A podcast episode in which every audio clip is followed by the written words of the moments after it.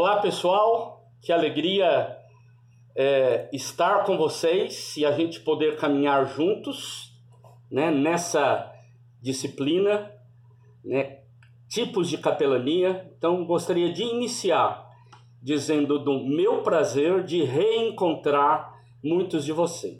Então, é um prazer muito grande investir tempo estudando. Nós temos poucos minutos, mas são nesses poucos minutos que nós queremos investir toda a nossa energia para compreender alguns aspectos importantes que possam nos ajudar na realização do nosso ministério.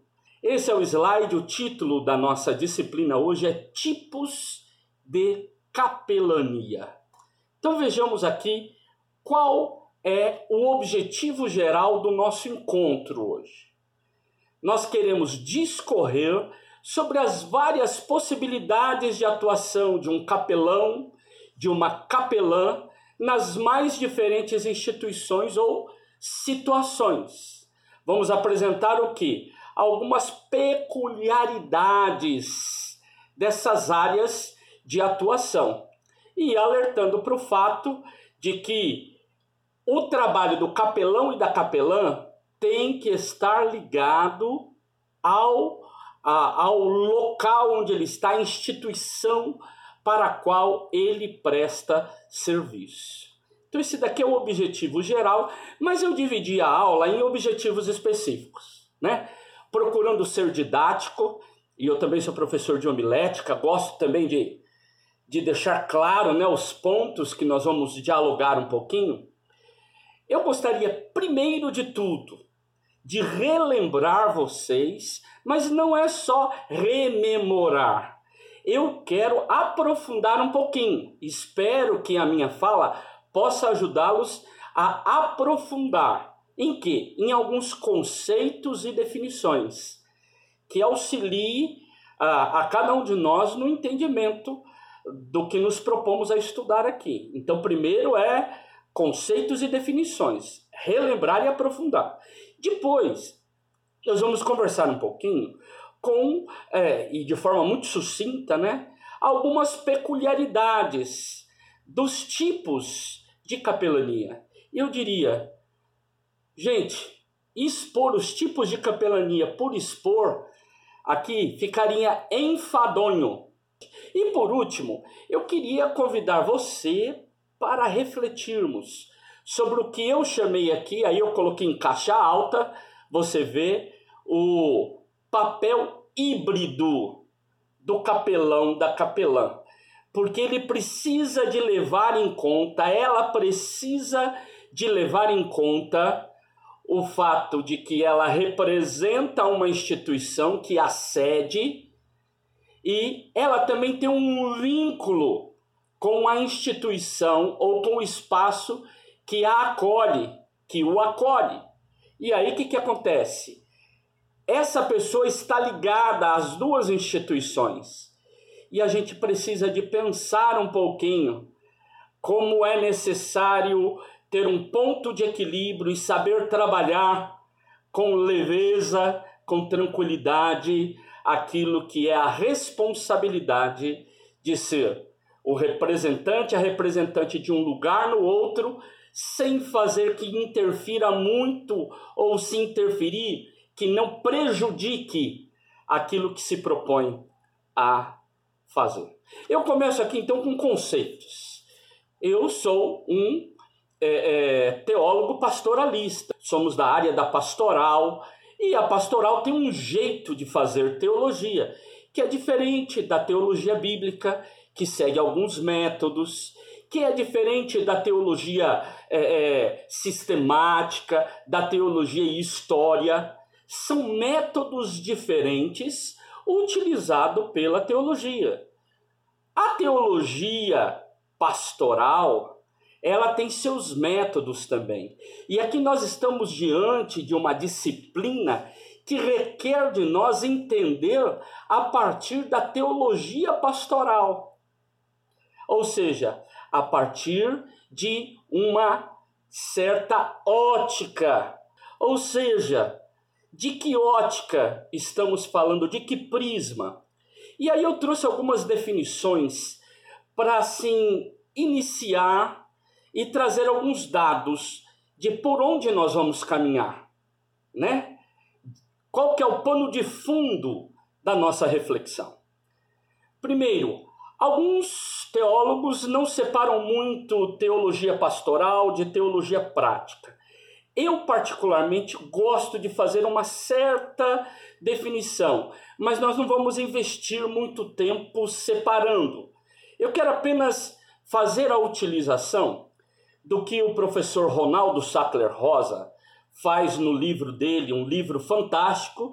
Se você não tem, adquira. E se você quiser, nós temos ele em P D F, como diz o caipira, de grátis, né? Então, vale a pena você ter acesso a esse livro, Cuidado Pastoral em Tempos de Insegurança. Ele vai dizer assim, ó, teologia prática investiga a prática de um ponto de vista teológico. Eu gosto muito dessa definição dele porque é simples, né? Eu peguei que ele vai dizer assim, ó, nós colocamos um tipo de óculos, que é o óculos teológico, para olhar para a prática. E fala, peraí, do ponto de vista teológico, o que essa prática está nos apresentando? O que seria teologia pastoral para este mesmo teólogo, Ronaldo Sathler? Ele diz, olha, a teologia pastoral é um braço da teologia prática. Agora, é um braço que tem um olhar pastoral sobre a teologia e a igreja. Ou seja, é um olho no gato e outro no peixe. Olha para a igreja e olha para a teologia. Quer dizer, essas duas estão tendo alguma ligação? A igreja está levando em conta a teologia, a teologia está levando em conta a igreja? Como é que a gente pensa o fazer teologia para o mundo atual? Ou como que a gente pensa agir é, de forma coerente a teologia bíblica, histórico, sistemática, né, no mundo em que vivemos? Eu tive a oportunidade no meu trabalho, e aí o professor Márcio falou, ah, eu não lembro o título, aqui no, no slide eu apresento aí, né, minha dissertação, a citação da dissertação, e lá na minha dissertação eu preocupei em dar uma definição. E lá, diante do material que eu preparava, eu dei é, a seguinte definição, baseado em vários teóricos. Teologia pastoral é uma área do fundamento, uma área do conhecimento fundamentada em pressupostos teológicos. Então ela é fundamentada em pressupostos teológicos, que em diálogo com outras áreas do saber, e aqui implícito está áreas do saber das outras teologias e de outras ciências, preocupa-se com a capacitação da igreja e seus membros para a realização da missão. É o que nós estamos fazendo aqui nesse curso.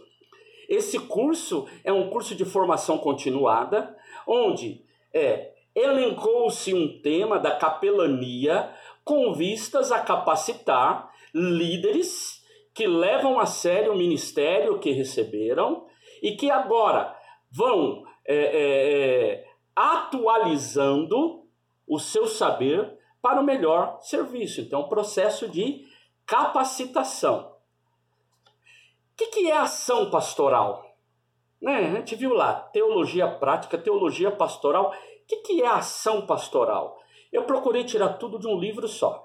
Ele vai dizer assim, ação pastoral consiste num conjunto de mobilizações da comunidade de fé sedimentadas nas tradições teologizadas do pastoreio, com a intenção de colocar em operação. Ou seja, é olhando para a tradição. Por que que a gente fala pastoral? Por que que a gente chama um líder de comunidade de pastor, a líder de pastora?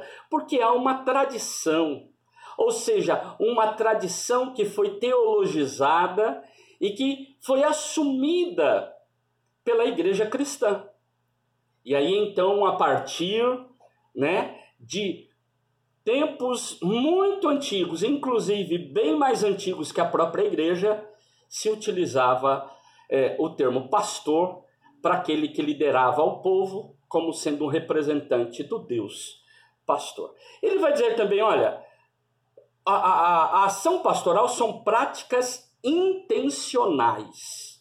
Ou seja, é deixar claro que há uma intenção de ação, né? Não por um acaso, mas há uma intencionalidade.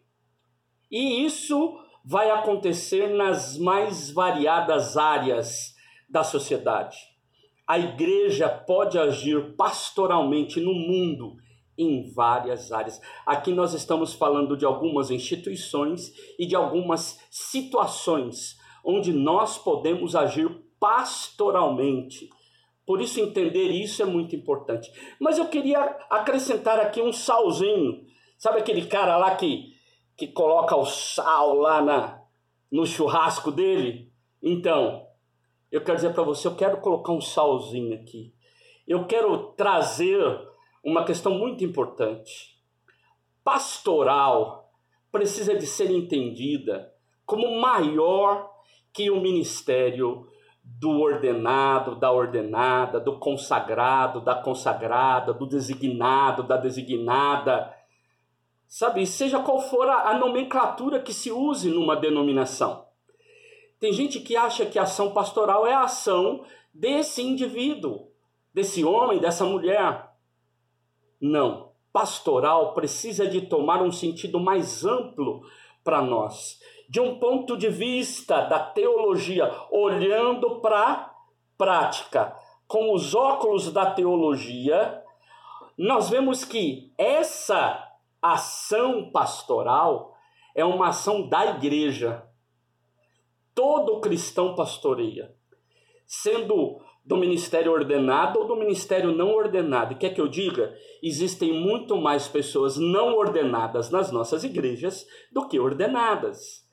E a gente teima em querer achar que somente quem recebeu uma ordenação tem o papel pastoral. Então precisamos de ampliar e entender até a ideia do sacerdócio universal de todos os crentes, né? Quem sabe resgatar um pouquinho mais essa, essa leitura teológica. E aí quando olhamos, né, para a fundamentação bíblico-teológica do pastoreio, nós vemos que está lá atrás, lá atrás, lá na Mesopotâmia, já se chamavam os líderes políticos de pastores. Israel pega essa experiência e teologiza isso. Em Israel, aqueles que lideram o povo passam a ser chamados de pastores porque tinham uma responsabilidade. Depois, no Novo Testamento, você tem, então, a igreja reconhecendo a importância pastoral. E lá no Novo Testamento, duas estruturas de igreja. Uma carismática, em Paulo, né? Paulo tem uma é, é, ideia, uma estrutura carismática da igreja, né? E ele apresenta as suas comunidades, é a partir do dom que se recebe. Então, não tem um que é maior que o outro, não. Todo mundo é corpo, cada um é um membro, cada um faz a sua parte. Um não é mais importante que o outro. E quem é importante é Cristo, ele é que é o cabeça, o resto é membro, né? E essa leitura de Paulo, ela se contrapõe um pouquinho à leitura das cartas pastorais, que apresentam uma organização mais hierarquizada. Ou seja, a hierarquia do bispo, presbítero, diácono, que trabalha lá, então, meio que uma estrutura é, é, onde há uma liderança, o reconhecimento de uma liderança, e essa liderança tem um papel. Mas, olha, não dá tempo aqui. Se quiserem, em outro momento, a gente dialogar sobre isso, a gente até para para conversar. Mas na Bíblia não existe leigo. Leigo no sentido usual hoje, pejorativo hoje, do leigo que fala que não sabe nada, tipo, ah, você sabe me falar sobre isso? Uh, rapaz, não sei, eu sou leigo nesse assunto. Não existe. Existe lá na Bíblia a ideia do povo, povo de Deus. E todo mundo é povo de Deus. E ao mesmo tempo, quando se fala clero ou clérigo lá na Bíblia, está falando de todo o povo de Deus. Essa divisão entre clérigos e leigos vai acontecer lá no finzinho do primeiro século, nem é nos escritos bíblicos, é Clemente de Roma que cita uma primeira vez e aí vai continuar dizendo assim que, é, é, utilizando essa ideia do leigo como quem recebe o trabalho apresentado pelo clérigo, mas isso daí é um capítulo à parte que a gente precisaria de tempo. Mas a ideia é, biblicamente, seja bispo, presbítero, diácono, seja estrutura carismática, todos ali são reconhecidos como povo de Deus, todos ali têm responsabilidade de ação no mundo. Por isso, o ministério do pastor, da pastora, seja na igreja que for, do líder, da líder da comunidade, do líder, da líder ali, naquele espaço em que foi nomeado, em que foi designado, esse ministério é um entre vários ministérios. O problema é que hoje as pessoas às vezes utilizam é, é, o, o, o artigo definido masculino, né? Ele foi chamado para o ministério, como se existisse o ministério. Não, deve-se usar o, é, é, o artigo indefinido masculino. Ele foi chamado para um ministério, o ministério ordenado. Agora, não é o ministério, não existe um único, mas existem vários ministérios. E o ministério pastoral é um entre outros, que pode ser realizado no meio do povo de Deus. Ele não é melhor, não é pior, não está acima, não está abaixo. É diferente. Se alguém acha que ser pastor, pastora, ser líder é, é, é privilégio, tá assim, para mim é o inverso. Ser pastor, ser pastora é ter muito mais responsabilidade que outros ministérios. Então ele não é melhor ou pior, ele é diferente, porém, nas peculiaridades deste ministério, ele tem a responsabilidade de cuidar de outros ministérios. E aí, ó, vale a pena a gente pensar nas nossas estruturas eclesiásticas. Mas vamos pensar assim, antes de ser esse tempo de reflexão, a gente precisa de pensar que existe ação. Antes de ter teologia, existe igreja. Existe povo de Deus. E a teologia, ela é o quê? A teologia é a reflexão sobre a ação desse povo de Deus. Então, antes de se ter teologia, se tem cristianismo. Isso daí eu aproveito, eu não sei quantos tiveram a oportunidade já de conhecer esse texto aqui do Cassiano Floristán. Isso aqui é importante, se você tiver condições um dia de ler, estudar, aprofundar um pouquinho, vale a pena. Mas o Cassiano Floristán, ele faz um, um trabalho fantástico como um teólogo pastoralista. Ele diz assim, ó, nós olhamos para a ação, refletimos, para levar em consideração a reflexão na próxima ação. E é reflexão, ação, ação, reflexão, ao que nós já chamávamos isso há muito tempo, lá na filosofia, de praxis. Não temos tempo aqui de fazer um histórico, né, da praxis, mas dizer que o Cassiano Floristán vai pegar emprestado da filosofia essa ideia de praxis e vai trazer para o mundo da teologia. E ao trazer para o mundo da teologia, o que, que ele faz? Ele diz assim, ó, a teologia precisa aprender a ser uma teoria crítica da praxis. Ou seja, nós, como povo de Deus, ao fazermos a nossa teologia, nós precisamos de olhar para a nossa prática e ver se a nossa prática é condizente com aquilo que são os nossos ensinamentos, os nossos valores, os preceitos que nos foram passados pela Bíblia. E aí, como que nós fazemos esse diálogo entre Bíblia e prática, essa praxis? E aí, ele, citando um outro ator, autor, vai dizer assim, é refletir sistematicamente como preparação para uma pregação mais efetiva e mais adaptada ao mundo de hoje. É pensar que nós temos que sentar, nos preparar. Aqui estamos falando de capelania. É falar assim, como que a gente pensa a capelania a partir dos preceitos teológicos que nós temos, mas respondendo à capelania para o século vinte e um. Sem querer ficar reproduzindo muitos anacronismos. Né? Quantas coisas estão fora do tempo, estão de forma equivocada, colocadas é, no tempo atual.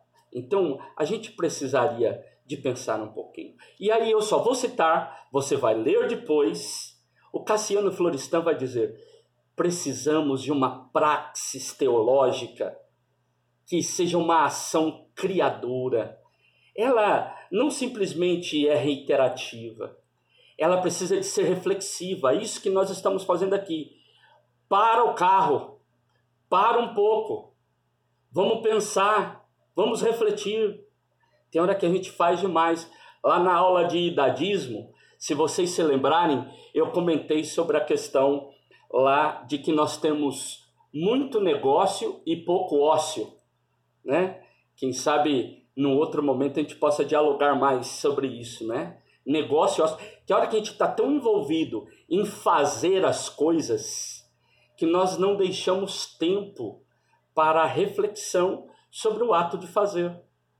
E algumas coisas se tornam repetitivas, equivocadas, e a gente acaba defendendo teses que já não tem mais nada a ver com as pessoas e com o mundo que queremos atingir. Ela precisa de ser uma ação libertadora, não pode ser alienante. A praxis cristã vem trazer liberdade, libertação.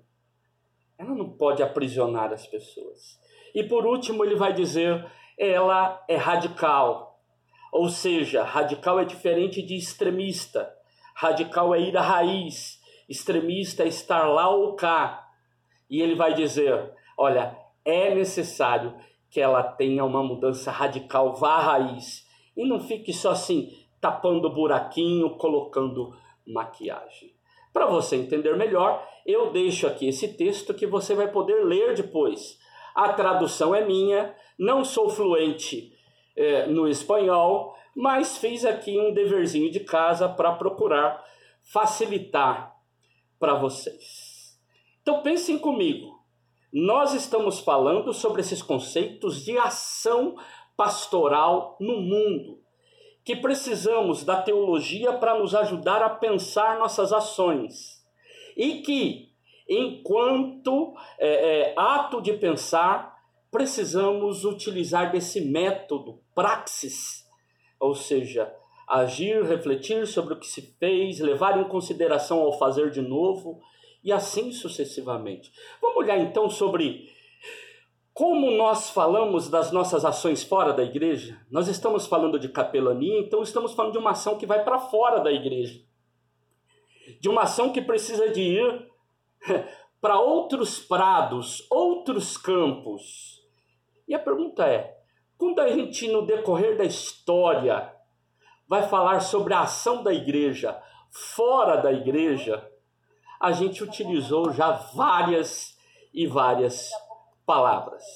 Por exemplo, eu apresento aqui quatro palavrinhas muito utilizadas na história. A gente já usou muito a palavra missão, utilizamos muito a palavra evangelização, é, utilizamos a nomenclatura, né, a designação pastoral e também a palavrinha ministério. Quando você olha os vários congressos que nós tivemos aí, né, sejam eles ecumênicos ou não, de uma linha mais conservadora ou não, num momento era utilizado missão, num outro momento era utilizado evangelização. Então, muitas vezes, essas palavras foram trocadas, substituídas como que sinônimos. Aqui na América Latina, se utilizou muito a palavra pastoral para designar essa, essa ação da igreja fora da própria igreja. E muitas igrejas, como a minha igreja, né, a metodista, ela utiliza muito a palavra ministérios para falar das ações da igreja, seja dentro da igreja ou fora da igreja. Essas palavras são muito utilizadas. Eu diria, a capelania, ela entra dentro dessa ação de fazer missão, de evangelização, no sentido amplo da palavra, não confundir evangelização com proselitismo, com convencimento. Evangelização é levar boa notícia, boa nova, que é bem mais amplo que convencer alguém a vir para a nossa instituição. A gente chega lá, daqui a pouco a gente conversa mais sobre isso. Agora, essa ideia de conceituar a ação da igreja, ela já tem sido é, tarefa de muitos teólogos, missiólogos, pastoralistas, N textos que você pode depois dar uma olhada.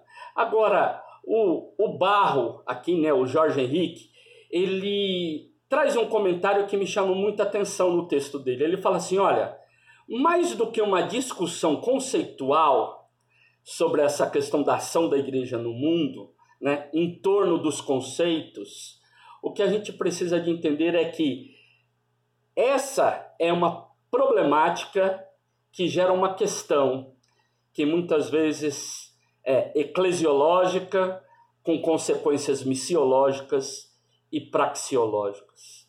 Ou seja, se eu não entendo bem, ou se eu não tenho uma boa ideia do que seja mesmo a missão, ou a evangelização, ou o ministério, ou a pastoral, a gente acaba comprometendo o jeito de ser igreja, a nossa eclesiologia. E isso complica a nossa leitura missionária e aí a nossa praxis fica extremamente equivocada. Richard Shaw, lá na década de oitenta, né, do século passado, ele trouxe aqui uma afirmação num livro dele, não sei quantos... já teve oportunidade, esse aqui, ó, de Dentro do Furacão, que é o seguinte: em termos teológicos, a igreja pode ser uma comunidade missionária. Nos fatos reais, constitui-se num sério obstáculo à obra das missões. A congregação local tira a pessoa do mundo e absorve seu tempo num programa religioso, em lugar de deixá-la em liberdade para sua missão no mundo. Nossas organizações eclesiásticas não são bons exemplos desse tipo de exército dinâmico e flexível, que dirige suas energias principalmente para o testemunho e o serviço dos que se encontram fora. Eu acho que uma frase como essa, né, um parágrafo como esse, mereceria é, um bom tempo de reflexão. Aqui não é possível. Mas pensem um pouquinho. Nós falamos tanto de missão, mas temos uma leitura tão consumista da nossa fé. Vivemos uma época de uma fé customizada, de uma religião customizada. Cada um... É, é, vai para a religião, vai para a igreja, vai para a denominação, como se estivesse indo para um restaurante que recebe o menu e ali ele faz o pedido do que ele quer. Ah, eu quero um pastor ao ponto, uma pastora ao ponto, quero um coral é, com pouco, é, pouco tempero, eu quero também um momento... Como se estivesse ali num self-service, dizendo o que eu quero. A religiosidade hoje é marcada por essa customização. E essa leitura no mundo, segundo as palavras de Bauman, né, esse mundo líquido, rápido, uma das marcas é essa leitura do consumismo. Eu quero bens religiosos, procuro a religião para satisfazer minhas necessidades.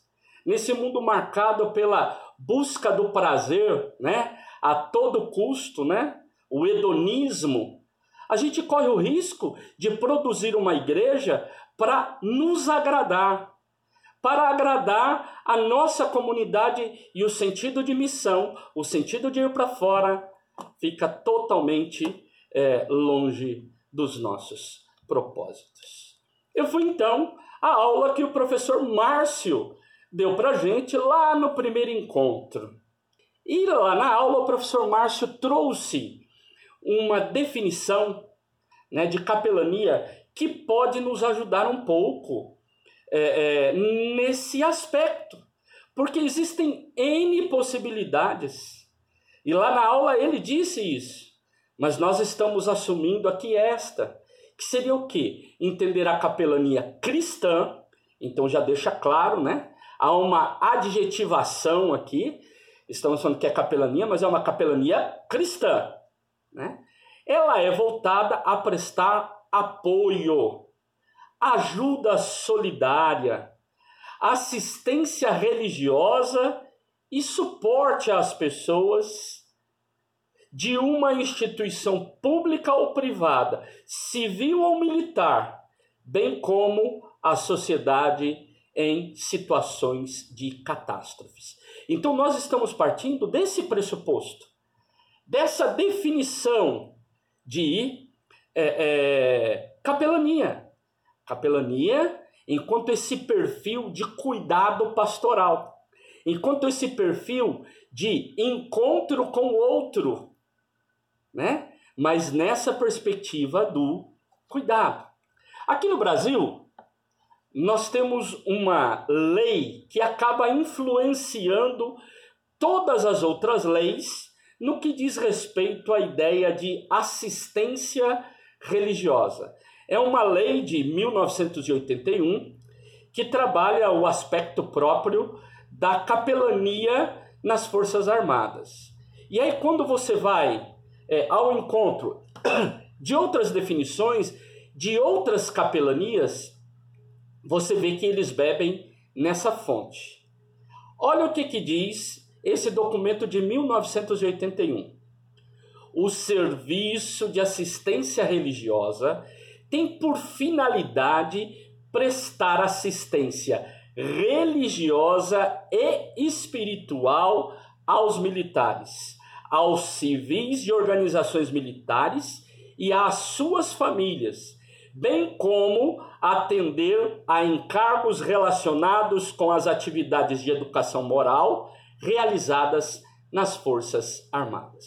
Vejam aí do lado que eu, do lado que eu coloquei aí, grifo do professor, porque eu que grifei essas duas palavrinhas, assistência religiosa e espiritual. Quem sabe aqui a gente é, tentar de forma pedagógica, didática, tentar entender um pouquinho essa diferenciação, para a gente é, não criar mal-estar diante de um ministério tão bonito como o ministério de capelania, de cuidado pastoral fora do ambiente eclesiástico. É Manual do Capelão, que é lá do Gisleno Gomes, né? Então, é, ele é organizador. Então, é muito interessante que ele faz uma distinção aqui. Eles ouvem algumas áreas das ciências e aí depois eles trabalham isso daqui no manual, dizendo assim, que o sentido de espiritualidade, né, o sentido aberto, é uma força interna voltada para o sentido da vida, uma integridade interior, uma otimização do potencial interno, tem a ver com ética, com moralidade, com infinitude, valorização do sagrado, crença em algo maior. Espiritualidade é algo amplo, está ligado à nossa humanidade, faz parte do ser humano essa espiritualidade, que pode ser canalizada para uma religião ou não. Tem gente que canaliza essas forças da espiritualidade para outros campos da vida, que não para a religião, né? Mas eles vão falando aqui dessa questão própria, né? A espiritualidade é algo mais amplo. Agora, a religiosidade, ele vai dizer, é um padrão coletivamente estabelecido, né? E, e uma pessoa escolhe, ela vai viver a espiritualidade dela numa religião, ou dentro de uma religião, numa denominação, num grupo, seguir algumas regras daquele grupo. Então a religiosidade está ligada à posição de que religião, de que denominação, de que grupo nós estamos assumindo para viver essas forças da espiritualidade. E aí eles também lá nesse é, manual vão dizer o seguinte: a capelania é serviço. E aqui entra para mim então aquelas quatro palavrinhas que eu disse para vocês lá. A gente poderia substituir todas aqui. Capelania é missão. Capelania é evangelização, enquanto ideia de boa notícia, de boa nova, né? De apresentação, é pastoral. Capelania é ministério, daqui a palavra serviço, trabalhar. Agora, é um serviço, uma missão, uma pastoral, o quê? Aí eles colocam aqui cinco pontos que eu acho que vale a pena a gente guardar. Depois você pode ler lá, que eles investem lá pelo menos umas duas, três páginas para trabalhar esse, é, cada um desses tópicos. Mas é um serviço devotado ao sagrado e fundamentado no exercício da compaixão. Gente, tem a ver com essa espiritualidade, tem a ver com a ideia de sagrado. A gente tem um pouco de dificuldade, né? De lidar com isso, de respeitar a, a religiosidade do outro, a espiritualidade do outro. É meio difícil, né? Ó, como lidar com isso, né? Enquanto respeitar as diferenças, né? Mas a gente precisa de entender que a ideia do sagrado é bem mais ampla do que nós consigamos definir dentro das nossas é, é, perspectivas religiosas, denominacionais. Segundo, é um serviço focado na necessidade da pessoa, do assistido. É o outro que precisa de nós. Eu brinco, né? Eu lembro, alguns anos atrás, eu fui diretor de um seminário, né? Um seminário na quinta região da Igreja Metodista aqui no Brasil. Eu dava um curso de visitação. E eu disse lá, não, como é difícil às vezes, quando pessoas não preparadas vão fazer visita, né? Às vezes com muita boa vontade, mas vão fazer visita, ao invés de ajudar, piora, né? É, às vezes alguém que ia fazer visita e você pastoralmente acompanhando, ou você convidava, e aí a pessoa que estava ali num momento difícil começava a falar da sua dor, né? Um exemplo, ah, já não aguento mais, meu marido está bebendo muito, eu não aguento ter que buscar ele no bar. E está começando a falar da sua dor, está começando a promover catarse, está começando a jogar para fora, está começando... Quando a pessoa do lado dá uma sacada na Bíblia, assim, ah, yeah! E vem com um monte de versículo, e pega o texto bíblico, a Bíblia que é libertadora, mas envia a Bíblia de tal forma oh, que trava a goela da pessoa. Ela fica... Ela não pode falar mais. Aí ela descobre que além do problema que ela está ali, ela é uma pessoa sem fé, uma pessoa que não conhece a Bíblia, uma pessoa que não leva as coisas de Deus a sério. Ou pessoas que às vezes minimizam o problema da outra. Que menina! Tem uma liberdade. E lá em casa, que meu marido além de beber, meu filho mexe com droga e me espanca. Quer dizer, tira o foco da pessoa que está precisando de ajuda e traz para ela. Né? Quantas vezes as pessoas têm interesses outros? Ou seja, tem gente que está querendo fazer capelania para angariar pessoas para a sua religião, para a sua denominação. Não, a gente está preocupado com outra coisa. Quem quiser depois de um trabalho sério, feito por nós, vir conhecer o nosso ambiente de religião, é bem-vindo.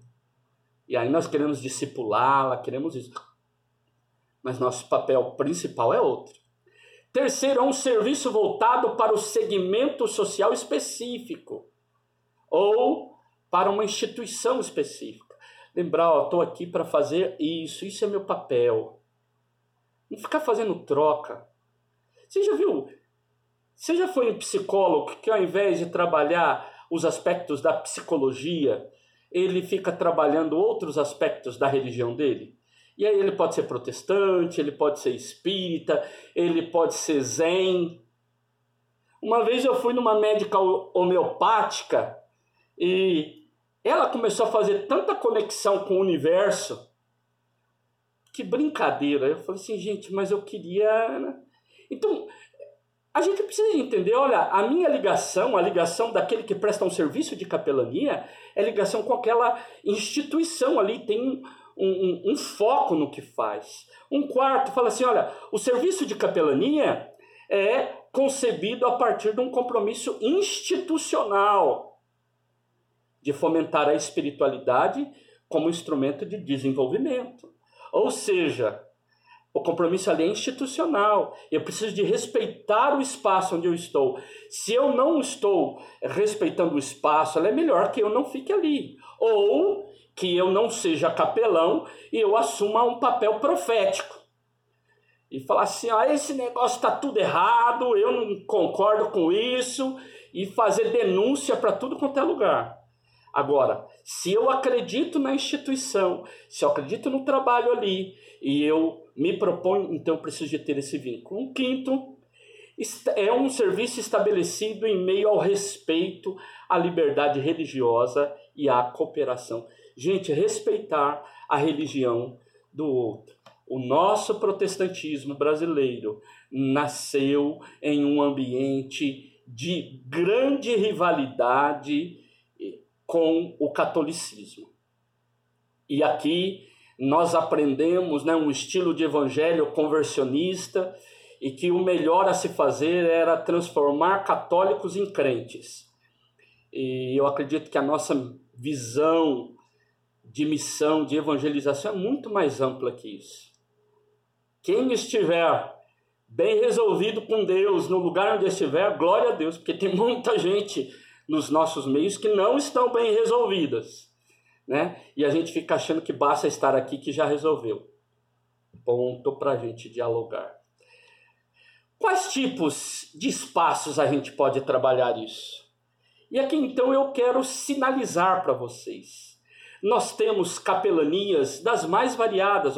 Terá uma diversidade de espaços onde eu e você possamos agir e ali servir, a igreja possa agir e servir. Agora, a grande questão é, nós vamos trabalhar nesses espaços como profissionais?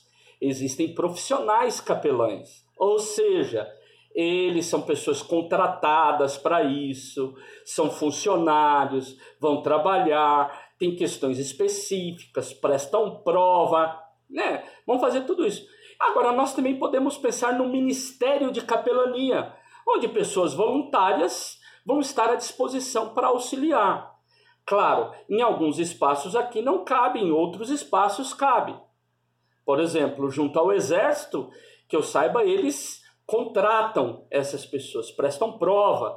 Nós temos um pastor amigo da gente, meu, professor Márcio, o Guilherme Emílio, ele está agora, acabou de assumir a capelania no Exército Brasileiro. Então, quer dizer, você tem junto ao Exército, você tem capelanias é, junto à polícia. Hoje é muito comum a gente ver fotos dos pastores, né, nas redes sociais ou das pastoras indo lá na, na, na, no, no espaço do quartel, da polícia, fez amizade e tem dez minutos para trazer uma palavra lá numa troca de guarda, no momento que um está chegando, o outro está saindo, uma palavra rápida de ânimo, uma oração. Então, quer dizer, pode ser um trabalho nesse sentido e pode ser mais envolvente. Tem a capelania de algumas cidades na guarda municipal. Existe um tipo de capelania prisional ou carcerária. Capelania hospitalar é diferente das nossas visitações no hospital. E se a gente conseguisse desenvolver ministérios mesmo, né, de capelania hospitalar, né, de cuidado mesmo, com as equipes, com os, os enfermos, com... é maravilhoso. Capelania escolar e universitária. E aí, em alguns espaços, vamos supor, na Igreja Metodista, nós não utilizamos o termo capelania, utiliza-se o termo pastoral. né? Então, é, é, há um, um, toda uma questão filosófica por detrás disso, que não, não é possível a gente trabalhar aqui, mas que vem apresentar essa ideia de que há um representante da religião ali para ajudar, né? Capelania empresarial, quer dizer, empresas que abrem espaço para esse cuidado, capelania pós-desastre, quantas vezes nós temos aí algumas coisas tão ruins. Aqui em São Bernardo, ano retrasado, né? Ano retrasado, houve uma enchente aqui que alagou, muita gente ficou de fora. Nós vimos várias ações humanitárias. Inclusive, nossos alunos de teologia foram lá, saíram daqui com vassouras, rodos, baldes, foram ajudar a limpar, a, a resgatar as coisas, levantar cestas básicas. Existem muitas ações. Agora, a gente entender alguns papéis fundamentais de alguém que procura uma formação específica para servir é muito importante. Mas aí tem capelania parlamentar, esportiva. Gente, quando eu era garotão, lá tinha dezessete, dezoito anos, os atletas de Cristo foram na cidade que eu morava, Poços de Caldas, fazer um congresso. Naquela época, é, é, isso foi em oitenta e sete, o Caio Fábio estava no auge, né, como é, representante dos evangélicos, ele era um dos preletores, Alex Ribeiro, aquele pessoal. E eu fui lá participar é, desse congresso, né? Estava na minha cidade, era aberto, num hotelzão chique, de grátis. Lá fui eu, a juventude da minha igreja, um monte foi lá. Eu sempre, eu gostava, né? Agora com esse corpinho que eu tenho não dá mais. Eu gostava muito de jogar bola, jogar vôlei, jogar de tudo um pouquinho, né? Fominha. Hoje não dá mais. Mas o que que acontece? E era um cuidado com a espiritualidade dos esportistas, né? Capelania portuária, capelania cemiterial. Gente, cuidado das pessoas. Quantas pessoas não são hábeis para lidar num momento de palavras de consolo, de conforto? Aqui é para a gente ter ideia de que é algo vasto. Se for, como eu disse lá no início da aula, se fosse para eu vir especificando um por um, sabe o que, que ia acontecer? Ia ficar enfadonho. Por isso, o que, que eu fiz? Trouxe um resuminho aqui para você. Você pode ler aqui depois, ou ler no manual, que eu quero depois ouvir o Major Maruilson, se é mesmo o material que eu comentei aqui, que ele, ele preparou aí para vocês e vão chegar nas mãos de vocês, né? E o que é que acontece? Temos aqui um breve resuminho que eu fiz sobre essa capelania, né, militar, policial, guarda. É, e assim, todas essas outras áreas que vocês estão vendo aqui, né? Da saúde, né? Hospitalar, prisional, carcerária, é, é, nos estabelecimentos de ensino, na, nas casas legislativas, nas empresas, no, no esporte, é, em vários lugares onde a gente possa agir é, como representantes. Eu participei de um ofício fúnebre de um senhor que foi minha ovelha, fui pastor por oito anos da Catedral Metodista de Piracicaba. Se alguém já conheceu é, a cidade de Piracicaba, vai ver uma igreja muito bonita, muito grande, em frente ao mercado municipal, é a igreja, é, a Catedral Metodista de Piracicaba. E lá, é, é, esses, há um mês e pouco atrás, faleceu um irmão de Covid. E aí, então, ele foi levado para ser cremado. E lá no lugar da cremação tinha um, é, um espaço específico de culto, onde tinha um funcionário, capelão, eu não sei, imagino que sim, que fazia todo o trabalho, o cerimonial ali. Tocava música, dava uma palavra. Então, só tinham três pessoas ali e foi uma questão de dez minutos. Né? Caixão todo lacrado, tudo assim, dez minutinhos, ali foi é, transmitido online, né? E é, um capelão ali, dando uma palavra, uma palavra de, é, vamos dizer assim, de cuidado, de consolo muito importante.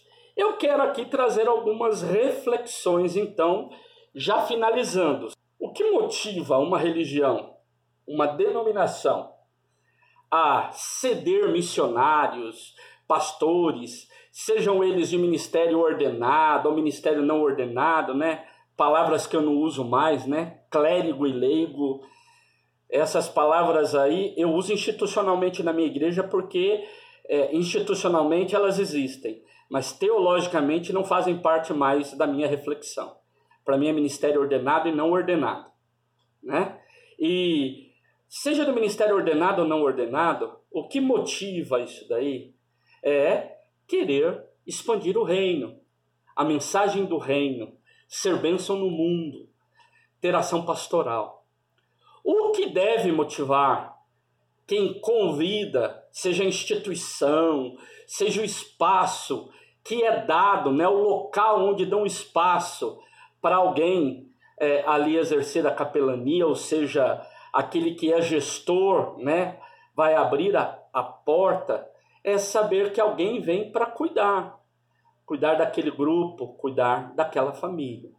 Então a gente precisa de ter clareza disso. Há forças diferentes de quem está doando, enviando e de quem está acolhendo, recebendo.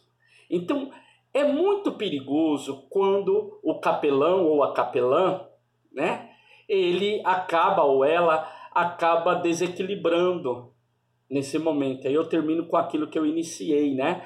Na hora que eu apresentei lá os objetivos específicos.